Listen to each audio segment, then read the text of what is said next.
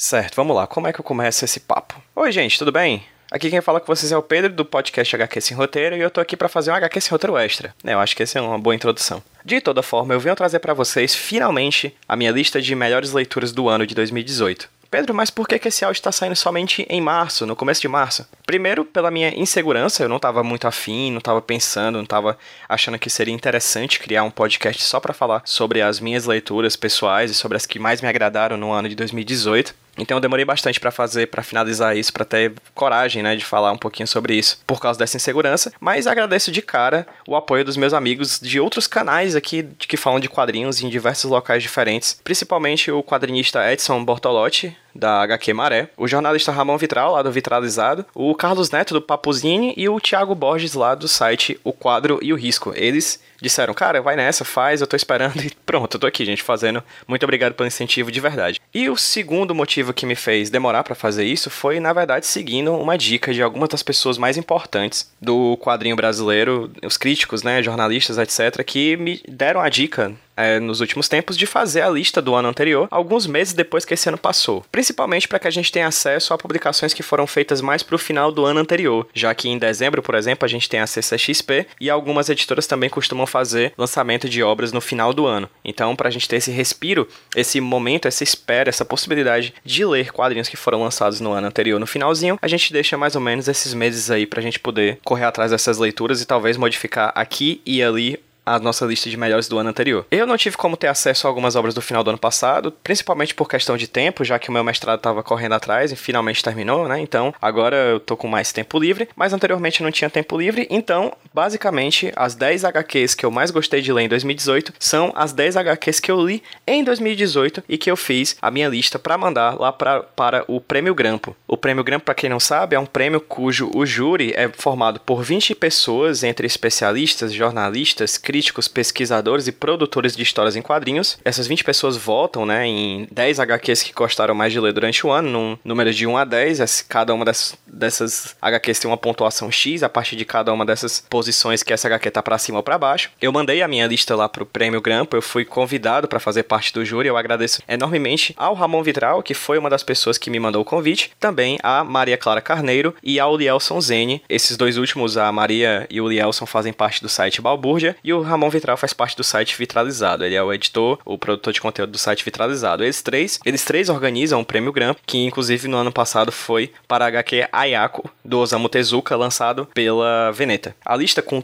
todas as votos de todo mundo que participou do Prêmio Grampo vão estar em casa no post desse podcast, até porque ele, ela foi divulgada no dia da premiação lá do Prêmio Grampo, no site do Vitralizado e no site do Barburgia. Antes de começar a falar a lista, eu gostaria de agradecer ao Biel, ao João Gabriel Fraga, que fazia parte do site Tapioca Mecânica e que está se preparando aí para criar um novo veículo de comunicação também voltado para quadrinhos e cultura pop. Então, Biel, muito obrigado pelo apoio. Ele me emprestou vários dos quadrinhos que estão aqui na lista de melhores do ano, então eu gostaria de agradecer especialmente ao Biel e também agradecer enormemente às editoras que mandaram para mim os quadrinhos, que fizeram parceria aqui com a HQ Esse Roteiro durante o ano de 2018, que continuam com essa parceria no ano de 2019. Muitíssimo obrigado a Darkside, muitíssimo obrigado também a Geektopia, muitíssimo obrigado à Companhia das Letras e ao selo Quadrinhos na Companhia, muito obrigado a todo mundo que apoia o HQ Esse Roteiro e que manda aqui para casa, manda aqui pro nosso QG as HQs que, enfim, ajudam bastante a gente a ter uma visão, a ter um panorama das coisas que são publicadas no ano, durante o ano, de quadrinhos quadrinhos aqui no Brasil. Vocês são foda, muito obrigado. Biel, muito obrigado, editoras, e muito obrigado a vocês que ouvem a gente, por causa da audiência de vocês, é que eu tenho a possibilidade, por exemplo, de entrar em contato com as editoras e elas darem esse feedback no, em forma de quadrinhos, pra gente poder criticar, pra gente poder pensar, pra gente poder ler, pra gente poder saber o que é que tá saindo pras prateleiras do Brasil inteiro. E agora vamos aqui pra minha lista pessoal de 10 melhores leituras do ano de 2018. Vamos começar então pelo décimo lugar. Engraçado, o meu décimo lugar ele foi o primeiro lugar de muita gente nesse ano de 2018. No caso, caso, a publicação A Arte de Charlie Chan Rocketier, do singapuriano Sonny Liu, lançado aqui no Brasil pela Pipoca e Nankin. Inclusive, obra traduzida pela Maria Clara Carneiro, que foi uma das pessoas também, uma das idealizadoras e de uma das produtoras do Prêmio Grampo. A Arte de Charlie Chan Rocketier narra a história desse personagem, o Charlie Chan, um quadrinista que, segundo o próprio Sonny Liu e segundo a crítica, é o maior quadrinista que já viveu em Singapura. O Sonny Liu ele cria toda uma abordagem sobre a vida desse personagem, que desse, dessa pessoa pessoa, né, desse quadrinista, que passeia junto à história de Singapura durante o século XX. Então é um quadrinho tanto micro, ao narrar a história de uma pessoa, quanto macro, ao narrar a vida dessa pessoa em paralelo com a história do seu próprio país, no caso de Singapura. Vale pontuar que esse quadrinho foi eleito pela Publishers Weekly e a The Economist como livro do ano de 2016 e também pelo jornal Washington Post. Em 2017, a HQ venceu três troféus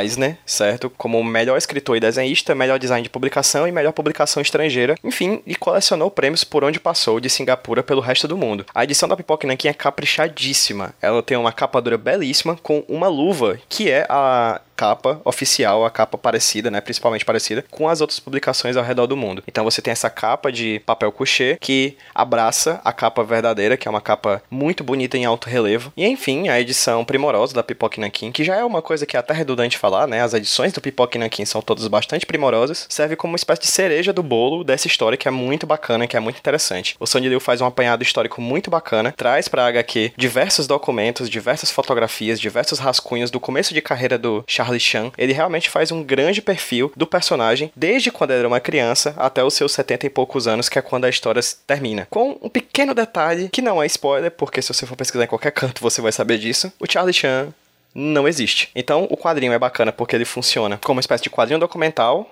de um personagem ficcional que se que trata de questões de um país bastante real, questões bastante cruas de um país que pra gente só existe como uma história, né? Só uma correção, eu cheguei a falar que o Sonny Liu era de Singapura, mas na verdade ele é malaio. E como eu sei disso? Por causa da excelente entrevista que o Ramon Vitral fez com ele lá para o site do Vitralizado, que vai estar linkado aqui no post. Então, se você quiser saber um pouco mais sobre o autor Sonny Liu e sobre a arte de Charles Chan Roquicher, que tá no meu décimo lugar de melhores leituras de 2018, dá um pulinho no link lá no site do Iradex, inclusive uma publicação que vai estar cheia de links, tá? Dá um pulinho lá no hqsroteiro.iradex.net. Nessa postagem aqui desse podcast, você vai ter mais informações sobre as coisas que eu tô falando aqui. Então esse foi o meu décimo lugar, a arte de Charlie Chan Roquicher, lançado pela Pipoque Nankin, do autor malaio Sonny Liu. Vamos agora para nossa nona posição. No nono lugar das minhas maiores leituras de 2018 fica uma webcomic que trata sobre política e política nacional. Convenhamos que é um ambiente extremamente propício para narrativas e a nossa política nacional. House of Cards perde é feio pro que a gente tem aqui no país, né? E um dos melhores cronistas que eu vi em 2018 é um anônimo. Eu vou te ser bem sincero, vou ser bem sério para vocês que eu tentei entrar em contato com a pessoa responsável pela página de Facebook desse projeto. Chamei inclusive para participar de um HQ esse roteiro, mas a pessoa se negou. Então eu vou tratar aqui como uma pessoa anônima, tá? Porque eu realmente não sei quem foi a pessoa que produziu a página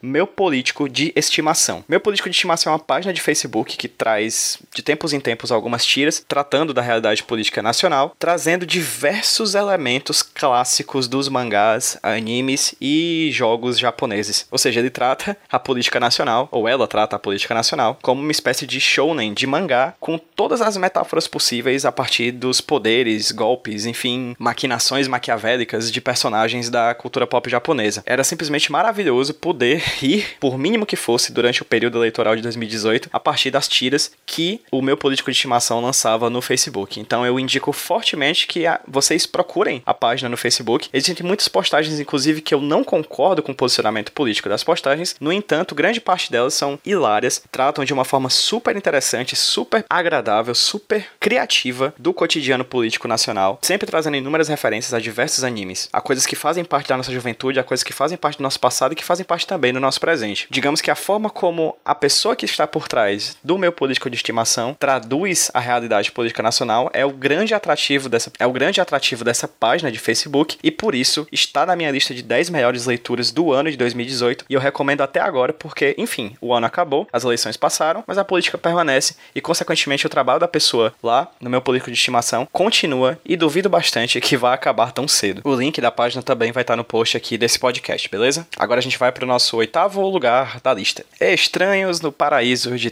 Terry Moore, volume 1, lançado aqui pela Devir no Brasil, com o nome Estranhos no Paraíso, Um Sonho de Você. Estranhos no Paraíso é um clássico estadunidense dos indies, né, dos quadrinhos independentes estadunidenses. Ele foi lançado pelo Terry Moore na década de 90, salvo engano, 80 ou 90, e narra a história da relação entre duas personagens, entre duas mulheres, a Kachu e a Francine. São duas grandes amigas, amigas de muito tempo, de tempo de faculdade, que vão tendo as desventuras, né, amorosas, relacionais, sociais, em questão de trabalho, na vida delas. E é impressionante como a obra, quando ela é compilada, ela traz uma dimensão completamente diferente, assim. A Devi já prometeu que vai lançar toda a obra do Estranhos no Paraíso em seis volumes encadernados, o que me deixa bastante temeroso, porque é um quadrinho grande, é um quadrinho preto e branco, numa encadernação capa dura, muito bonita, muito bacana da Devi. Parabéns, inclusive, para a edição da Devi, eu gostei bastante. E eu fico imaginando quanto tempo vai demorar para essas seis edições serem lançadas, assim, já que é um quadrinho bastante robusto. E por que que Estranhos no Paraíso, volume 1,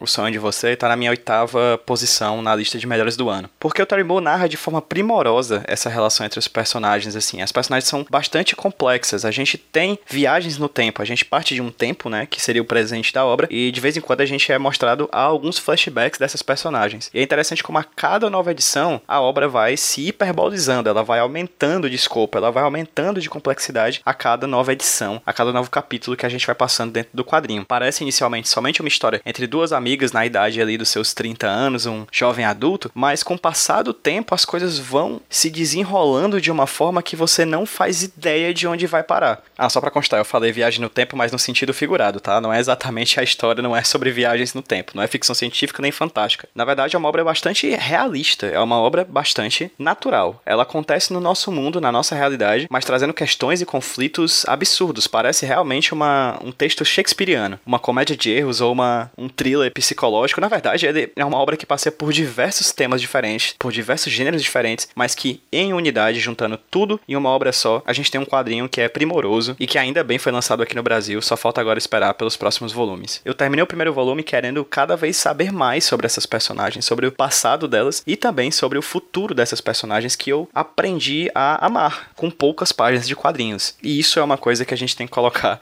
em perspectiva, a gente tem que colocar em questão. Estranhos no Paraíso é uma obra apaixonante, complexa, interessante e que mostra como o Terry Moore tem um senso de planejamento muito interessante para a obra dele. Ele parte de uma coisa pequena e vai escalonando a cada nova edição. E eu confesso, eu não faço ideia de como isso vai ter seis volumes, porque sempre quando parece que tem algum alguma coisa que já é o final desse arco, vem um novo arco com uma nova questão, com novas questões, que a gente fica cada vez mais sem fôlego e com sede de saber o que, que vem aí. Então eu tô bastante ansioso pelo volume 2, eu agradeço bastante ao Biel, que foi quem me emprestou tanto esse quanto o arte de Chad Chan Rockshea e alguns outros quadrinhos da lista. Agradeço bastante ao Biel por ter me emprestado o número 10 da lista e agora também o número 8. Então, número 8 da minha lista, Estranhos no Paraíso, Um Sonho de Você, lançado pela Dervir no ano de 2018. Agora partiu o número 7. O quadrinho que está em sétimo lugar e o que vai estar tá em sexto também foram enviados pela editora, no caso, o selo Quadrinhos na Companhia, que é o selo de quadrinhos da editora Companhia das Letras. Eles mandaram para mim o sétimo lugar da lista, que é a HQ Sem Volta do Charles Burns, uma HQ que originalmente foi lançada na década de 90 em 12 fascículos e que depois foram compiladas nesse quadrinho do mesmo autor do premiadíssimo Black Hole, que também já havia sido lançado nos anos anteriores aqui no Brasil pela editora Darkside. A edição do Sem Volta lançado pela Quadrinhos da Companhia é uma HQ muito bacana, muito bonita, colorida, diferente do Black Hole, é uma HQ colorida que narra a história de um personagem que está mentalmente quebrado. O Charles Burns narra a história desse cara, que é o Doug, né, que é um artista de performance poética, no meio do, dos anos 70, no meio do punk, e, enfim, anos depois, quando ele já vai ficando mais velho. A gente tem, em dois momentos, duas viagens diferentes. Uma pela vida do Doug, a gente vai vendo a vida dele, que é um cara extremamente problemático, um, até certo ponto muito babaca, e também a gente viaja dentro da cabeça do Doug e dos arrependimentos do passado dele. Então a gente tem em uma só história diferentes linhas do tempo, uma na vida do cara, a outra dentro da cabeça dele, a partir de uma viagem completamente lisérgica, completamente viajada, completamente surrealista sobre as memórias desse personagem e seus arrependimentos, suas dores e o seu passado turbulento. Eu não vou falar muito mais sobre Sem Volta porque existe um Me Indica um Quadrinho que foi lançado aqui no feed do HQ esse roteiro sobre essa obra, que não foi eu que indiquei no caso, foi o Bruno Garcia, um grande amigo que também faz parte junto comigo lá do Iradex, ele tem uma coluna no Iradex chamada Caça aos Fatos, em que ele narra, que ele fala, né, em que ele faz críticas sobre documentários, biografias, autobiografias, enfim, obras de fix, obras de obras de não ficção, e ele resenhou, ele criticou, ele fez uma indicação muito bacana do Sem Volta do Charles Burns aqui no Me Indica um Quadrinho, aqui no feed do HQ Sem Roteiro. Eu não vou falar muito mais porque, enfim, vocês podem ir lá no feed e ouvir a indicação do Bruno ou clica lá no post no site do Iradex para vocês saberem um pouco mais sobre a indicação do Bruno. É uma HQ muito bacana, muito doida, é super comum você sair dela sem ter entendido muita coisa, o que de certa forma até traz um sentimento, uma vontade muito grande de voltar a ela e fazer uma segunda, uma terceira, uma quarta leitura para conseguir ver detalhes que você acabou deixando passar em um primeiro momento. Recomendo consideravelmente, recomendo bastante, recomendo demais esse sétimo lugar, o Sem Volta, do Charles Burns, está em todas as livrarias. A capilaridade da Quadrinhos da Companhia é muito grande, né? Porque ela também se, se vincula à distribuição da Companhia das Letras, então é muito fácil achar, tanto no site de venda de quadrinhos e de livros, quanto em qualquer livraria do Brasil. Então, sétimo lugar, Sem Volta, do Charles Burns. Vamos agora para o sexto lugar. Sexto lugar dessa lista que também foi enviado para a gente pela Quadrinhos na Companhia, a adaptação feita pelo Odi Bernard da obra clássica do George Orwell, A Revolução dos Bichos. Foi um dos meus quadrinhos favoritos do ano de 2018, uma das minhas leituras mais prazerosas e dolorosas para quem já leu o livro sabe do que eu tô falando. Foi um quadrinho que é um quadrinho que dói, é um quadrinho que machuca, assim como o livro. Livro inclusive que é uma das minhas leituras favoritas, é um dos meus livros favoritos e poder ver no traço do Odir a imaginação imaginação, e aí imaginação no sentido realmente de criar imagem, do que o George Orwell escreveu há algumas décadas de anos atrás e que se encaixa perfeitamente no nosso momento político do Brasil e do mundo com a ascensão de regimes autoritários, foi uma das coisas mais legais que eu tive em 2018. Foi um dos sentimentos mais incríveis. Inclusive, naquele movimento pra gente é, votar em 2018 com algum livro ou com algum quadrinho em mãos, né, para demonstrar de certa forma, enfim, uma simbologia mínima, uma simbologia simples, né, de, do poder da educação. A obra que eu levei para votar com ela foi essa adaptação do Odir do livro do George Orwell. Eu não vou me estender bastante falando sobre essa obra, porque existe todo um Indica um Quadrinho, 10 minutos eu falando sobre esse quadrinho que eu tanto amei, lá no feed do HQ Esse Roteiro, ou melhor, aqui no feed do HQ Esse Roteiro, e também o post vai estar linkado aqui nesse podcast aqui, o link do, do, do, dessa indicação do Mindy Quadrinho vai estar linkado aqui nesse post, tá bom? Então, vão lá, procurem e ouçam o que eu tenho a dizer sobre essa que é a sexta, a minha sexta leitura favorita do ano de 2018. Uma grátis, eu não posso nem dizer que foi uma grata surpresa, porque, enfim, o livro do George Orwell é muito bom. E o desenho do Odi é sempre primoroso. Então não foi uma surpresa. Na verdade, foi somente uma confirmação da união de dois grandes mestres, um da ilustração e do quadrinho, outro da literatura mundial, reunidos de forma completamente interessante aqui no Brasil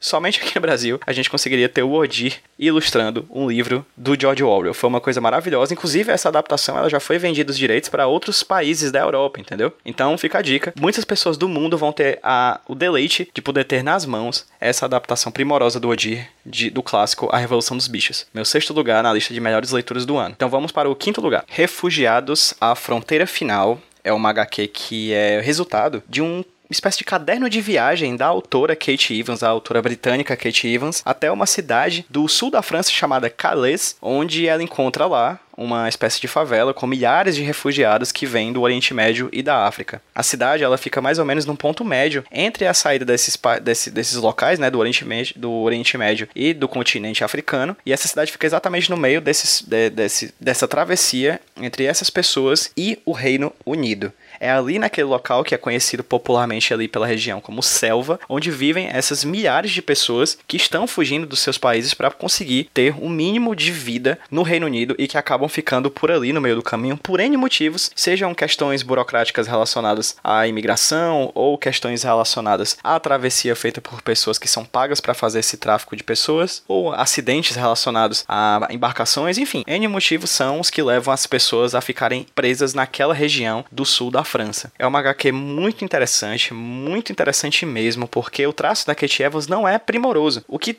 dá a entender ainda mais essa característica de diário de viagem. Ela vai para esses locais, ela conhece essas pessoas, ela é voluntária para essas pessoas, ela distribui comida, distribui roupa, e é esse personagem externo a essa questão que funciona como certa forma intermédio entre o mundo e essas pessoas, entre esses diferentes sotaques, essas diferentes pessoas, essas diferentes cores, essas diferentes culturas que se encontram nessa região extremamente populosa e que sofre e que sofre bastante pelos problemas que a gente consegue ver, inclusive aqui no Brasil, em questões relacionadas a refugiados, né? É uma HQ é bem recente, inclusive, salvo engano, ela é de 2014 ou de 2015 e que foi lançada aqui pela Darkside no ano passado. A região de Calais, inclusive, na França, é bastante conhecida pelas suas rendeiras, né? As mulheres que fazem renda, fazem costuram renda. E aqui, com essa edição da Darkside, a gente tem embutida na própria edição um marca-página dela, dentro dela, que é feito com um formato de renda de roupa, né? Muito bonito, inclusive, uma edição maravilhosa, bastante caprichada e que tem esse detalhe desse marca-página que para mim faz toda a diferença, que traz uma beleza ainda melhor. A obra que é é muito bacana e muito importante para as questões relacionadas a imigrantes e a refugiados no mundo. É uma HQ bastante importante que precisa ser lida para a gente ter uma ideia do que está acontecendo ao redor do mundo e que o que está também acontecendo aqui no Brasil, principalmente em relação ao nosso vizinho Venezuela. A Kate Evans, no final da obra, faz um verdadeiro tratado em relação à questão dos imigrantes, um texto bastante bonito, extremamente político, é uma HQ que é política, que é importante para o tempo que a gente está vivendo. Recomendo bastante a leitura de Refugiados, A Última Fronteira, lançado aqui pela Dark Side. É edição primorosa, texto primoroso, quadrinho primoroso e um momento mais do que oportuno. Quarto lugar. Paraíso Perdido, também lançado pela Darkside, no caso, com desenhos do espanhol Pablo Auladel. Paraíso Perdido talvez você já tenha ouvido falar como o poema épico do britânico John Milton, em que ele narra a queda de Lúcifer, né, do diabo, anjo, né, Lúcifer, né, estrela da manhã, em que ele briga por de com Deus, né, contra a tirania, segundo ele, divina, e acaba sendo expulso do céu e caindo até as paragens do inferno, de onde ele se torna rei. É uma HQ que quadriniza a poesia de John Milton e quadriniza de uma forma que, olha, estonteante. Realmente é uma das minhas HQs favoritas de 2018. Ela estaria facilmente na top 3. Se o top 3 não fosse tão bom também, é uma HQ que eu, é uma HQ que eu não estava esperando o impacto que causou em mim. Traço do Pablo Auladel é belíssimo. Ele emula os afrescos né, dos grandes pintores da história da humanidade, feitos nas paredes da época da Idade Média. Enfim, a gente tem um traço que parece realmente, quando a gente pega na página, a gente olha para a página, a gente consegue ver, inclusive de vez em quando, uns detalhes de rachadura, como se tivesse sido pintado realmente em paredes, narrando essa história bíblica extremamente interessante e que já faz parte do nosso, enfim, do nosso imaginário popular, né? A gente tem lá todos os personagens bíblicos clássicos, Deus, Jesus, Adão, Eva, Lúcifer, a morte, e inclusive alguns outros personagens clássicos da, da mitologia cristã. É uma narrativa quadrinística que conta a história desse poema épico que foi tão influente na nossa cultura. Na verdade, muito do que a gente entende hoje em dia por diabo e inferno vem da poesia de John Milton e não da Bíblia, né? São textos que vêm para bem depois da Bíblia, anos, milhares de anos depois da Bíblia, centenas de anos depois da Bíblia, e que acabam se acoplando à nossa cultura de uma forma tão rica, de tão potente, que acaba se tornando na nossa cabeça um mainstream, né? Acaba sendo um tipo de pensamento pensamento de que a gente sempre vê a nossa mente quando a gente pensa na Igreja Católica e no catolicismo e no cristianismo, né? A adaptação feita por Pablo, a adaptação feita por Auladel é incrível, é realmente uma coisa primorosa que fica ainda mais belo dentro da edição feita pela Dark Side Books. É um calhamaço bem grosso, com páginas com um papel de altíssima qualidade. O marca-página que vem dentro dele é uma maçã mordida, assim como a maçã mordida por Eva e Adão, lá no paraíso, que no caso é o paraíso perdido do título, né? Enfim, mais uma vez a Dark Side acerta em uma edição primorosa de um quadrinho que realmente, infelizmente, passou desapercebido por muitos radares de pessoas que leram quadrinhos no ano de 2018. Eu vi em pouquíssimas listas de melhores do ano e é um quadrinho que, cara, realmente quem lê, eu desafio a deixar fora de qualquer lista, porque é um quadrinho muito bonito, muito interessante, riquíssimo em beleza, riquíssimo em trama e riquíssimo em edição. Mais um acerto grandioso da Darkseid e recomendo, por favor, deem de presente para as pessoas que vocês amam, deem de presente a quem gosta desse tipo de narrativa, deem de presente e comprem para vocês mesmos, deem esse presente para vocês próprios, né? Em resumo é isso. Espero que um dia, mais cedo ou mais tarde, eu consiga falar um pouco mais sobre Paraíso Perdido em alguma indica um quadrinho, porque tem certas nuances bastante subjetivas do traço e da narrativa do Pablo Auladel que merecem ser destrinchadas de forma mais eficaz em um programa só para ele. Então me cobrem falar um pouco mais sobre Paraíso Perdido, adaptação do poema de John Milton, feita pelo espanhol Pablo Auladel, pela Darkside Books, lançado aqui em 2018, tá bom? Me cobrem isso porque eu quero muito falar sobre ele. Eu, inclusive, farei um programa inteiro sobre ele, se fosse possível. Quem sabe até seja, vamos ver aí, vou analisar um pouquinho mais sobre isso depois desse programa. Gente, antes de chegar no top 3 da lista, eu gostaria de fazer uma menção honrosa a uma publicação feita pela editora Aleph. No caso, a HQ A História de Joe Schuster, o artista por trás do Superman. HQ lançada em 2018, com roteiros do Julian Volage e desenhos do Thomas Campi. É um quadrinho que eu não estava esperando também ser tão bom, também foi emprestado pelo Biel, muito obrigado Biel. É uma HQ que foi lançada em 2018, a época, no caso, dos 80 anos do Superman. Eu não vou falar muito sobre ela porque ela não tá na lista, mas é uma menção honrosa, eu diria que ela estaria tipo no 11 lugar da lista, entendeu? É uma HQ muito bacana que narra os bastidores da criação do primeiro super-herói da história e de tudo que estava ali acontecendo naquele período extremamente criativo da indústria quadrinística. Recomendo bastante para vocês entenderem um pouco mais sobre isso. E em breve aqui no HQ Sem Roteiro a gente vai falar também sobre o berço, onde nasceram vários, um dos personagens mais interessantes do, dos quadrinhos mundiais, que é o Batman. Vai ter alguns HQs sem roteiro que estão vindo por aí, em que a gente fala um pouco mais sobre a origem do Batman, já que se no ano passado foram 80 anos do Superman, nesse ano são 80 anos de Bruce Wayne e do Homem-Morcego. Então, procurem a história de Joe Schuster, o artista por trás do Superman, quadrinho lançado em 2018 pela editora Aleph. Partiu o top 3. No terceiro lugar, olha só que surpresa.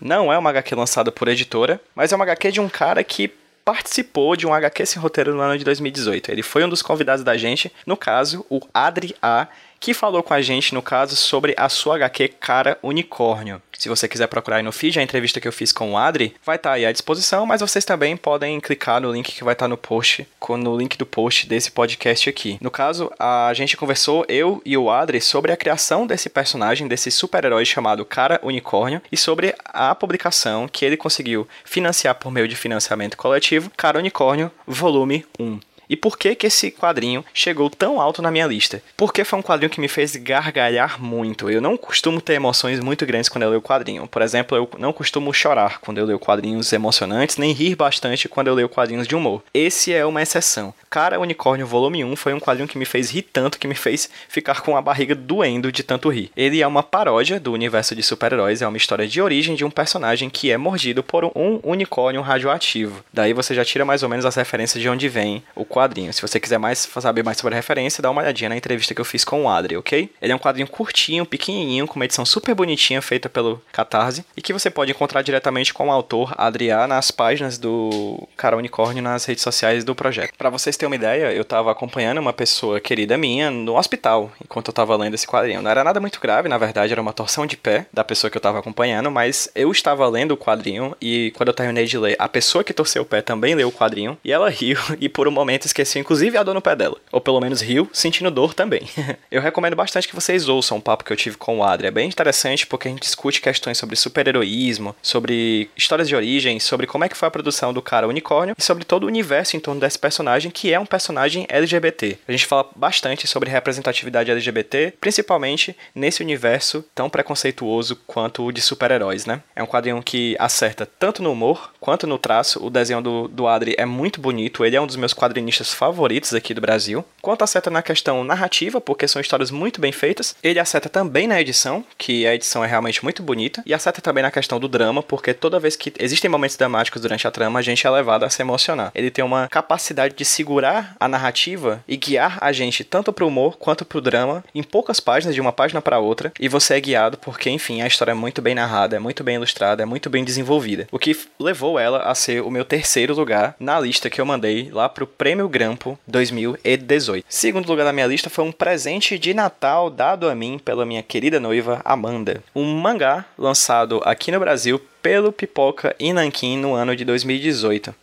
Eu tô falando de Os Guardiões do Louvre, desenhado pelo Jiro Taniguchi. O Jiro Taniguchi, para quem não sabe, é um quadrin... é um mangaka japonês, né? O Jiro Taniguchi é o meu quadrinista japonês favorito. O meu mangá favorito é dele. No caso, para quem não sabe, é Gourmet, lançado há muito tempo atrás pela Conrad, que tem roteiros do Masayuki Kuzumi e desenho dele do Jiro Taniguchi. E ele é um cara que ele costuma desenhar obras que não necessariamente têm um arco narrativo. Basicamente desenha personagens que se encontram com situações interessantes, comuns cotidianas, e a partir disso ele desenvolve as tramas dele, que muitas vezes não tem começo, meio nem fim. E aqui em Os Guardiões do Louvre, o Jiro Taniguchi narra a história desse personagem sem nome, que vai ao Museu do Louvre na França e a partir daí viaja de forma surrealista por, pelo meio da arte. E a arte com A maiúsculo, esse mundo artístico, essa arte que atravessa os tempos. É uma obra que trata de outras obras. É um quadrinho primorosamente desenhado. Os cenários desenhados pelo Jiro Taniguchi são coisas absurdas, assim, de tirar o fôlego, assim como a sensação, talvez, de estar na frente dessas obras que ele representa dentro desse Guardiões do Louvre. Assim como eu pedi para vocês me cobrarem sobre a indicação de Paraíso Perdido, fica aqui também para vocês me cobrarem sobre uma indicação ainda mais detalhada sobre os Guardiões do Louvre do Giro Taniguchi. É uma HQ que merece um programa só dela, merece uma indicação só sobre ela, porque é tão gigantesco o trabalho do Giro, é tão complexo o trabalho do que ele pretende fazer e do que ele consegue fazer na obra, que merece uma dedicação especial somente a ele, somente a esse quadrinho. É, Guardiões do Louvre é uma obra de arte sobre obras de arte. É um quadrinho que trata dessas questões, é um quadrinho que foi financiado pelo próprio Louvre e que trata dentro da história em quadrinhos, dentro desse universo da história em quadrinhos, inclusive história em quadrinhos que é uma linguagem que por muito tempo foi vilipendiada, né, foi deixada de lado pelos meios tradicionais de arte. Os Guardiões do Louvre não deixam de ser uma homenagem moderna, atual, em formato de quadrinhos a todo esse universo de imagens, esculturas, pinturas, autores, artistas, autoras e pessoas que ajudaram a arte a chegar no momento em que a gente está hoje. É uma grande homenagem é realmente entrar em Os Guardiões do Louvre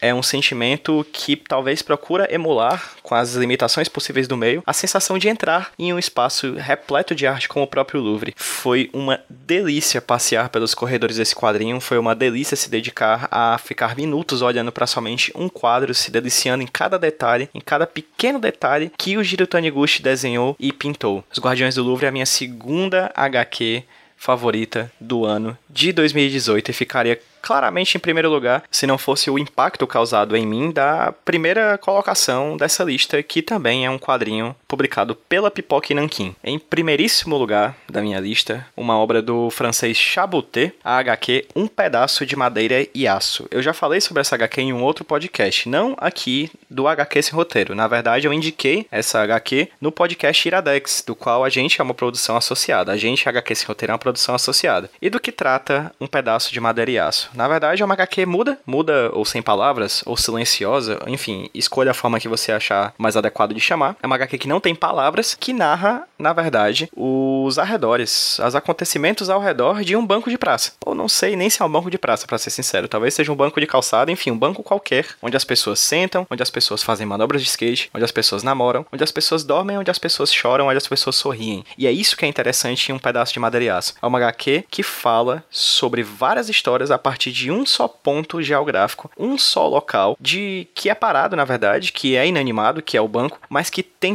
toda uma personalidade, talvez não por ele próprio, mas por tudo que o rodeia, pelo que as pessoas fazem com ele. Ele é um personagem da trama, um personagem que não se move por si só, mas um personagem que é levado a se mover por todas as pessoas que veem nele um local próprio para se dedicar por alguns segundos, seja a ter uma refeição, seja a dormir, seja a paquerar, seja a cantar, seja a fazer o que quer que seja. Pedaço, um pedaço de madriaço é uma obra fantástica por tratar dos objetos que a gente tem. A história por trás dos objetos que estão na nossa vida e, que, e pelos quais nós passamos por ele. É uma história sobre os ônibus, é uma história sobre os shoppings, é uma história sobre os terminais é de ônibus, é uma história sobre os locais, as, os locais onde a gente passa. É uma história topologicamente centrada em um local, mas que passeia pelo tempo, passeia pelas estações, passeia pelo passado, presente e futuro. É uma história sobre nós e é uma história sobre os lugares. Eu falo muito mais sobre um pedaço de madeira e aço nesse Iradex que vai estar linkado aqui no post do podcast. Ou procura lá no site do Iradex, foi o programa de número 196, o programa 196. Vocês podem dar uma olhadinha lá no site do Iradex, no feed do Iradex, ou dar um clique lá também no post aqui desse programa lá no site do hqsroteiro.iradex.net. Eu falo durante quase 20 minutos sobre o quadrinho e olha, vou ser bem sincero e dizer que eu falaria falaria bem mais, assim. É um quadrinho que é impressionante na sua simplicidade, na sua proposta. E por ser uma proposta bem simples, o Chaboté estica essa baladeira, como a gente fala aqui no Ceará. Ele expande as possibilidades de uma narrativa quadrinística a partir de um único ponto comum a várias pessoas, que é um banco de praça. Recomendo enormemente. A edição da, do Pipoque Nankin é muito bonita, capa dura, um calhamaço de várias páginas e sem uma palavra sequer, ou pelo menos não palavras faladas. A gente vê que os personagens estão conversando ali, mas a gente não tem balões falando, demonstrando o que esses personagens personagens estão falando. Enfim, é uma personagem, é um quadrinho que fala muito a partir da imagem. É narrativa visual pura, é narrativa visual no mais puro que esse termo pode trazer à tona. E esse é o meu primeiro lugar. Então, recapitulando os 10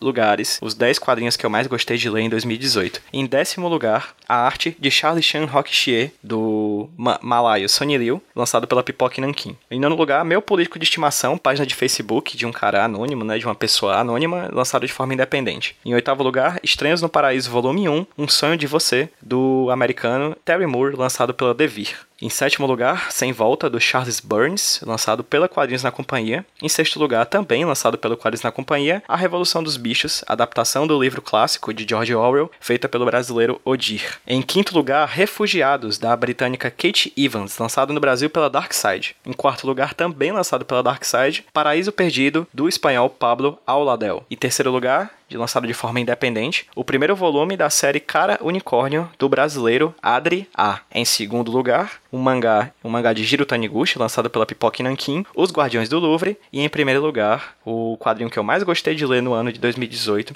a experiência mais incrível que eu tive em formato de quadrinhos do ano de 2018, a HQ do Chabutê, lançado pela Pipoca Nankin, um pedaço de madeira e aço. Se vocês tiverem curtido esse formato de programa, eu prometo em 2020 também fazer uma lista das minhas leituras favoritas do ano de 2018 2019. Foi um prazer enorme participar como jurado do Prêmio Grampa. Eu agradeço enormemente ao Ramon, a Maria e ao Lielson. Gente, foi incrível, de verdade. Espero que em 2020 a gente possa continuar com essa parceria. Fica aqui o meu agradecimento enorme aos que aos organizadores do Prêmio Grampa e aqui o agradecimento também a vocês que ouvem o HQ sem roteiro. Sem vocês, eu nada seria. Sem vocês não existiria HQ sem roteiro. Então fica aqui o meu agradecimento enorme de coração por vocês estarem me ajudando. Peço que continuem nessa, nessa força, nesse esforço. Curtam as redes sociais do HQ Sem Roteiro, compartilhem, mandem o HQ Sem Roteiro para aquela amiga e para aquele amigo que você acredita que gosta de quadrinhos ou que pelo menos acredita que ele pode começar a gostar. Muitos dos nossos programas são extremamente aprofundados. A gente procura sempre se aprofundar em questões relacionadas a quadrinhos para trazer novos leitores, novos pensadores, novas pessoas que venham a curtir toda essa amplitude de linguagem que a gente tanto ama, que a gente é apaixonado por ela. Eu amo quadrinhos e acredito que vocês também amam quadrinhos. Então ajude o HQ Sem Roteiro sempre que possível a ir a cada vez mais pessoas. Dessa forma, a gente consegue cada vez mais audiência, dessa forma, a gente consegue cada vez se dedicar mais ao programa e, consequentemente, fazendo um conteúdo de melhor qualidade para todos vocês. Novamente, muito obrigado a vocês que ouviram. Muito obrigado ao Biel, que me emprestou grande parte dos quadrinhos que eu li, que estão na lista aqui de melhores do ano. Muito obrigado às editoras que mandaram para mim quadrinhos em 2018 e que já mandaram alguns em 2019, inclusive. Então fica aqui o agradecimento a todas as editoras que apoiam o projeto do HQ Esse Roteiro, que acreditam na gente. Muito obrigado a todas as nossas apoiadoras e apoiadores no catarse.me barra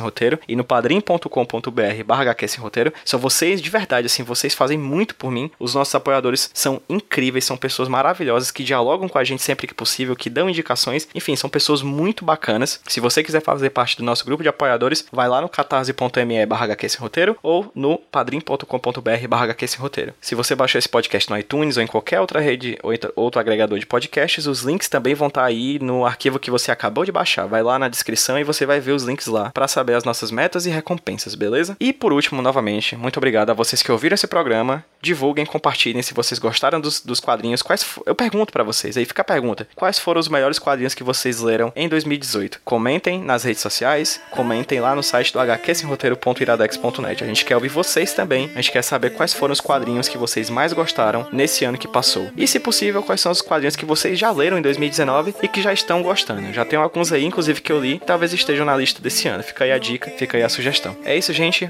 Muito obrigado pela audiência e a gente se vê no próximo HQ Sem Roteiro. Tchau, tchau. Estamos